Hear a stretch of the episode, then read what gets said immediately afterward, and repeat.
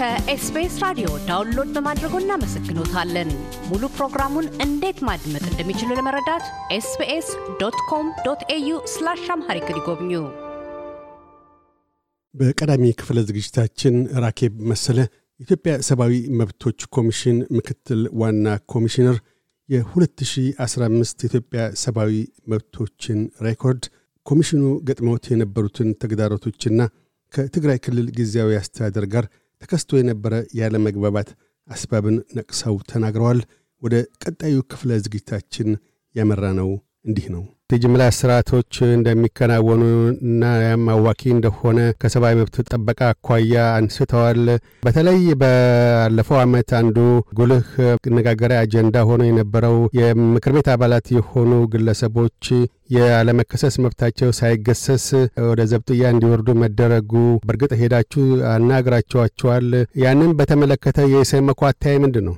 ይህንን በተመለከተ ምርመራ አድርገን ግልጽ መግለጫ አውጥተናል በወቅቱ የምክር ቤት አባሉንም ሌሎችም በወቅቱ ተይዘው የነበሩ ሰዎችን ሁኔታ ታይተው በተወሰነ መልኩ ለተወሰነ ጊዜ ከቤተሰቦችም ከጠበቃም ጋር ይገናኙ ስላልነበረ ያም ሁኔታ እንዲሻሻል ቦታ ጠበበን በሚል ምክንያትም ከአዲስ አበባ ተወስደው ሌላ ቦታ ራቅ ያለ ቦታ ወደ አዋሽ አካባቢ ተወስደው ስለነበረ እዛም ቦታ በመገኘት ከዋና ኮሚሽነራችን ሊድ የተደረገ ቡድን ሄዶ አይቷቸው አነጋግሯቸው ሁኔታውን በመግለጫ አውጥቷል። መስተካከል ያለባቸውንም ነገሮች እዛው ላይ ተነግሮ በተለይ ደግሞ ከቤተሰብ ጋር መገናኘትን ከጠበቃ ጋር መገናኘትን ወንጀል ተፈጽሟል ተብሎም ከተባለ ምርመራው በአስቸኳይ ተጠናኮ ወደ ፍርድ ቤት የሚቀርቡበትን ሁኔታ እንዲመቻች ምክረ ሀሳባችን እናቀርበን ነበር። በወቅቱ ያለመከሰስ መብት ግሰሳው ከሰብአዊ መብቶች ጥሰቶች ወይም ጥበቃ አኳያ ምን ማለት ነው?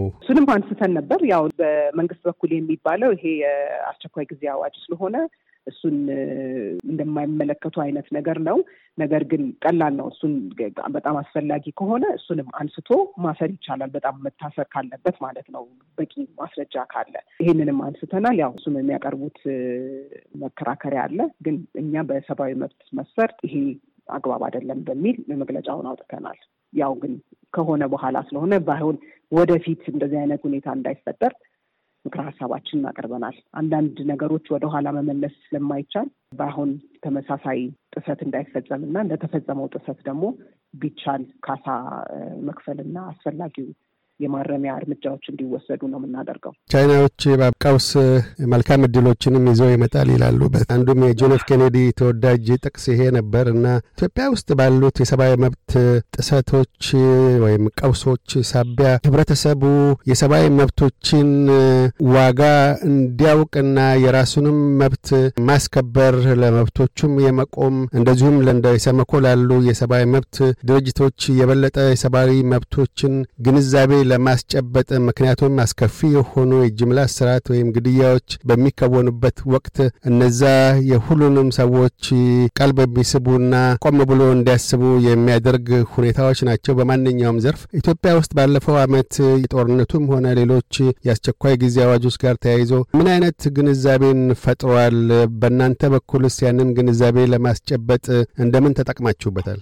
አንዱ እንግዲህ የነዚህ ሪፖርቶች፣ የመግለጫዎች፣ የምርመራ ግኝቶቻችንና ምክረ ሀሳቡን በየጊዜው ሚዲያን እየተጠቀምን ድረገጻችንን እየተጠቀምን የምናወጣውም አንድም ማስተማሪያም ስለሆነ ነው። በዛ ጉዳይ የተፈጸሙ ሰብአዊ መብት ጥሰቶች ወደ ተጠያቂነት ቢሄድ ያጠፉት በሕግ ተጠያቂ ቢሆኑ ተጎጂዎች ካሳ ወይም ሕይወታቸውን መልሰው እንደገና መምራት የሚችሉበት ሁኔታ ውስጥ እንዲገቡ ለማድረግ አንዱ በማስተማሪያነትም ለማያውቀውም ሕጉን የዓለም አቀፍ መስፈርቶችን የሰብአዊ መብቶችን ለማያውቀውም ደግሞ እውቀቱን እየሰጠን ክህሎቱን እየሰጠን አቅም እየገነባን ማስተካከያዎች እንዲደረጉ ነው። ሌላው ትልቁ የእነዚህ ሪፖርቶች እና መግለጫዎች ጥቅም documentation የምንለው ነው።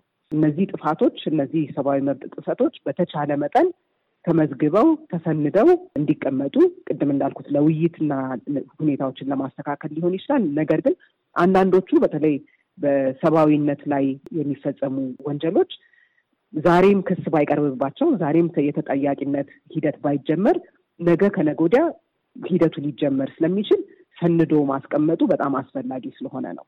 ሌላው ትልቁ ነገር ለተጎጂዎች ድምፅ መሆን ነው። ከዚህ በፊት እንደዚህ አይነት ሪፖርቶች ስለማይወጡ እንደዚህ አይነት ክትትሎች በስፋት ስለማይሰሩ እነዚህን ጥሰቶች መርምሮ ጥሰቱ ተፈጽሟል የሚል ማስረጃ ካገኘን ለተጎጂዎችም ድምፅ ሆኖ ችግራቸው የደረሰባቸው የሰብአዊ መብት ጥሰት አገሪቷ በሙሉ ህዝቡም እንዲሁም የሚመለከታቸው ባለድርሻ አካላት እንዲሰሙትና አስፈላጊውን እርምጃ ማስተካከያ እንዲወስዱ ነው። ለዚህም ነው በተቻለ መጠን ሙሉን ማንበብ ቢቻል። ብዙ ጊዜ የምንወቀስበት ይሄኛውን ብሔር አልገለጻችሁም፣ የዚህኛውን ብሔር አላያችሁም ነው። ግን የትኛውን ብሔር ቢሆን በየትኛውም ሁኔታ አንድ ሰብአዊ ፍጡር ላይ መድረስ የሌለባቸው ጥሰቶች ሲከሰቱ ነገ ለእኔ እኔ ላይ ሊሆን ይችላል የሚለውንም እሳቤ መውሰድ አለብን እና ሁሉም እንደ አገር እነዚህ ጥፋቶች የሰብአዊ መብት ጥሰቶች ናቸው። በማንም ሰው ላይ ቢከሰቱ ወንጀል የሆኑት በወንጀልነታቸው መስተካከል ያለባቸው ደግሞ መስተካከል የሚችሉበት እና ሁላችንም እንደ ሕዝብ ሰብአዊ መብቶች የሚከበሩበት ባህል ያላትን አገር ለመፍጠር ብንረባረብ ጥሩ ነው ላለሁ ይህንም ነው መማሪያ የሚሆነው። እንደ አጋጣሚ እንደ ድል ሆኖ ደግሞ በሚፈለገው ደረጃ የአቅም ግንባታ ስራዎች ሳይሰሩ ወደ በርካታ ግጭቶች ስለሄድን እንደዚህ አይነት ሰብአዊ መብት ጥሰት ሲፈጸም እርምጃ መውሰድ ያለባቸው መከላከል ያለባቸው ባለድርሻ አካላት አስፈላጊው አቅምና ክህሎት በሌለበት ሁኔታ ነው እና እሱም ራሱ ትልቅ የአቅም ግንባታ ትምህርት፣ ስልጠና ስራዎች በጣም ስለሚፈልግ እዚህም ላይ መንግስታዊም ሆኑ መንግስታዊ ያልሆኑ ተቋማት አስፈላጊውን የአቅም ግንባታ ስራዎች ተረባርበን ብንሰራ ጥሩ ነው እላለሁ። የኢትዮጵያ ሰብአዊ መብቶች ኮሚሽን ኢሰመኮ ባለፈው ሁለት ሺ አስራ አምስት ምን ዋነኛ አንኳር የሆኑ ስኬቶችን አስመዝግቧል ብሎ መጥቀስ ይቻላል? ትልቁና ዋነኛው ብለን የምንጠቅሰው የሽግግር ፍትህ ሂደቱን በተመለከተ ነው።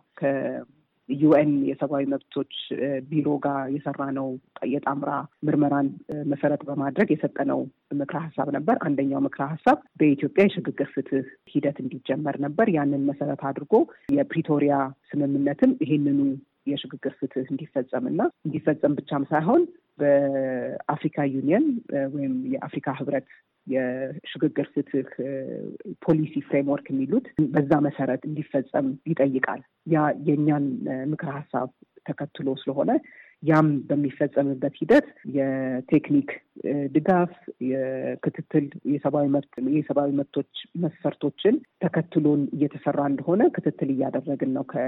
ከተባበሩት መንግስታት ድርጅት የሰብአዊ መብት office ጋር ሆነን ሂደቱ ውይይቱ በተለይ ደግሞ ተጎጂዎችን ማዕከል ያደረገ ሂደት እንዲሆን ክትትል እያደረግን ነው። ያ ትልቁ ስኬት ነው ብለን እንገምታለን። ይሄ ፖሊሲው እንግዲህ በቅርቡ ይወጣል ተብሎ ይገመታል። የሽግግር ፍትህ ፖሊሲው ፖሊሲው ሲወጣ ደግሞ እንደገና ውይይት ተደርጎበት እስኪጸድቅ ድረስ ባለው ሂደት ሰዎች ተሳትፈው ያላቸውን እይታ ያላቸውን ተስፋ ያላቸውን በዚህ ሂደት ውስጥ መፈታት አለባቸው ብለው የሚሉትን እየገለጹ እያካፈሉ በዛ ውስጥ እንዲካተት ማድረግ እና ሁሉም ሰው actively በዚህ ሂደት ውስጥ እንዲሳተፍ አሁንም ጥሪ እናደርጋለን። ሌላው ትልቁ የኮሚሽኑ ስራ የማረሚያ ቤቶችና የእስር ቤቶችን ምርመራ በማድረግ ነው። በዚህ አመት ውስጥ ከሶስት መቶ ስልሳ በላይ ፖሊስ ጣቢያዎችን እና ወደ ስልሳ አካባቢ የሚሆኑ እስር ቤቶችን ክትትል አድርገናል። በዛም ሂደት በርካታ ሰዎች ካለአግባብ የተያያዙ የነበሩ ሰዎች እንዲፈቱ ተደርጓል። የማረሚያ ቤቶች እና የፖሊስ ማዕከላት፣ ፖሊስ ጣቢያዎች ምንም እንኳን መድረስ ያለበት ሁኔታም ላይ ባይደርስም ግን ብዙ ማስተካከያዎች እንዲደረጉ መነሻ ሆኗል። የእኛ ክትትልና የምርመራ ሪፖርቶች እና ምክረ ሀሳቦች ብዙ ክልል ላይ የምግብ ደረጃውና የምግብ ሁኔታውም እንዲስተካከል ተደርጓል። የጤና አገልግሎት ማይሰጥበት ጋር ከጤና ሴክተሩ ጋር በመነጋገር የጤና አገልግሎት እንዲሰጥ ሊደረግ ተደርጓል። በተለይ ደግሞ ከእናቶቻቸው ጋር የተያያዙ ህጻናትን በተመለከተ ከተለያዩ ሲቪክ ማህበራት ድርጅቶች ጋር በመነጋገር ትምህርታቸውን እንዲቀጥሉ የሚደረግበትን ሁኔታ እንዲመቻች ተደርጓል። ስለዚህ በእነዚህ ሁኔታዎች የተለያዩ ስራዎች እንዲሰሩ ተደርጓል። የተፈናቃዮችን ሁኔታ በተመለከተ የተፈናቃዮችን የሚመለከት ህግ የላትም ኢትዮጵያ። የካምፓላ ኮንቬንሽን የሚባል አፍሪካ ህብረት የወጣ ስምምነት አለ። እሱን አጽድቃለች ግን በብሔራዊ ደረጃ ያንን ስምምነት ለማጽደቅ ህግ መውጣት ያስፈልጋል። ያ ህግ እስካሁን በረቂቅ ደረጃ ነው ያለው። ነገር ግን ረቂቁ ላይ ትልቅ ግብአት ይተናል። በተቻለ መጠን የሰብአዊ መብቶችን መስፈርቶች የያዘ ህግ እንዲወጣ በሰጠነው ምክረ ሀሳብ መሰረት እነዚህ የሰብአዊ መስፈርቶች በአብዛኛው ተካተዋል። እሱ ቢጸድቅ በኃላፊነት በዋናነት ማን ኃላፊነት ወስዶ የተፈናቃዮችን ጉዳይ ይመራል፣ ያስተባብራል የሚለውን በግልጽ ስለሚያስቀምጥ እንግዲህ በሁለት ሺህ አስራ ስድስት ይሄ ህግ ይጸድቃል ብለን ተስፋ እናደርጋለን። ግን ረቂቁ ራሱ ትልቅ achievement ነው ብለን እናስባለን። በተለይ ደግሞ የሰጠነው ምክረ ሀሳቦች በብዛት እዛ ውስጥ ተካተው ስለሚገኙ በተወሰኑ ቦታዎች ተፈናቃዮች ያው የማንነት ሰነድ ለማግኘት በጣም ይቸገራሉ። identity card ማለት ነው። የተወሰነ አካባቢ በሰራነው ክትትል እና በሰጠነው ምክረ ሀሳብ ያ የማንነት መታወቂያ እንዲሰጣቸው ተደርጎ በዛ አማካኝነት የጤና አገልግሎት፣ የትምህርት አገልግሎት እንዲያገኙ ሆኗል እና እሱም ትልቅ achievement ነው ብለን እንላለን። ግን የተፈናቃዮች ሁኔታ አሁን በጣም አሳሳቢ ስለሆነ ሰፊ የሆነ ስራ የሚፈልግና ትኩረት የሚሻ ነው ብለን እንላለን። ከራኬብ መሰለ የኢሰመኮ ምክትል ዋና ኮሚሽነር ጋር ያካሄድነው ቃለ ምልልስ በዚሁ አልተገታም። በቀጣዩና የመቋጫ ክፍለ ዝግጅታችን ኢሰመኮ በመንግስትና መንግስታዊ ካልሆኑ ድርጅቶች ጋር ያሉትን ግንኙነቶች ከተጽዕኖ ነፃ የመሆን ጥረቶችንና የኮሚሽኑን የ2016 ጉዞና ውጥኖችን አስመልክተው ይናገራሉ። እያደመጡ የነበረው የ SBS አማርኛ ፕሮግራምን ነበር። የፕሮግራሙን ቀጥታ ስርጭት ሰኞና አርብ ምሽቶች ያድምጡ። እንዲሁም ድረገጻችንን በመጎብኘት on demand እና በ SBS mobile app ማድመጥ ይችላሉ። ድረገጻችንን SBS dot com dot au Amharic ን ይጎብኙ።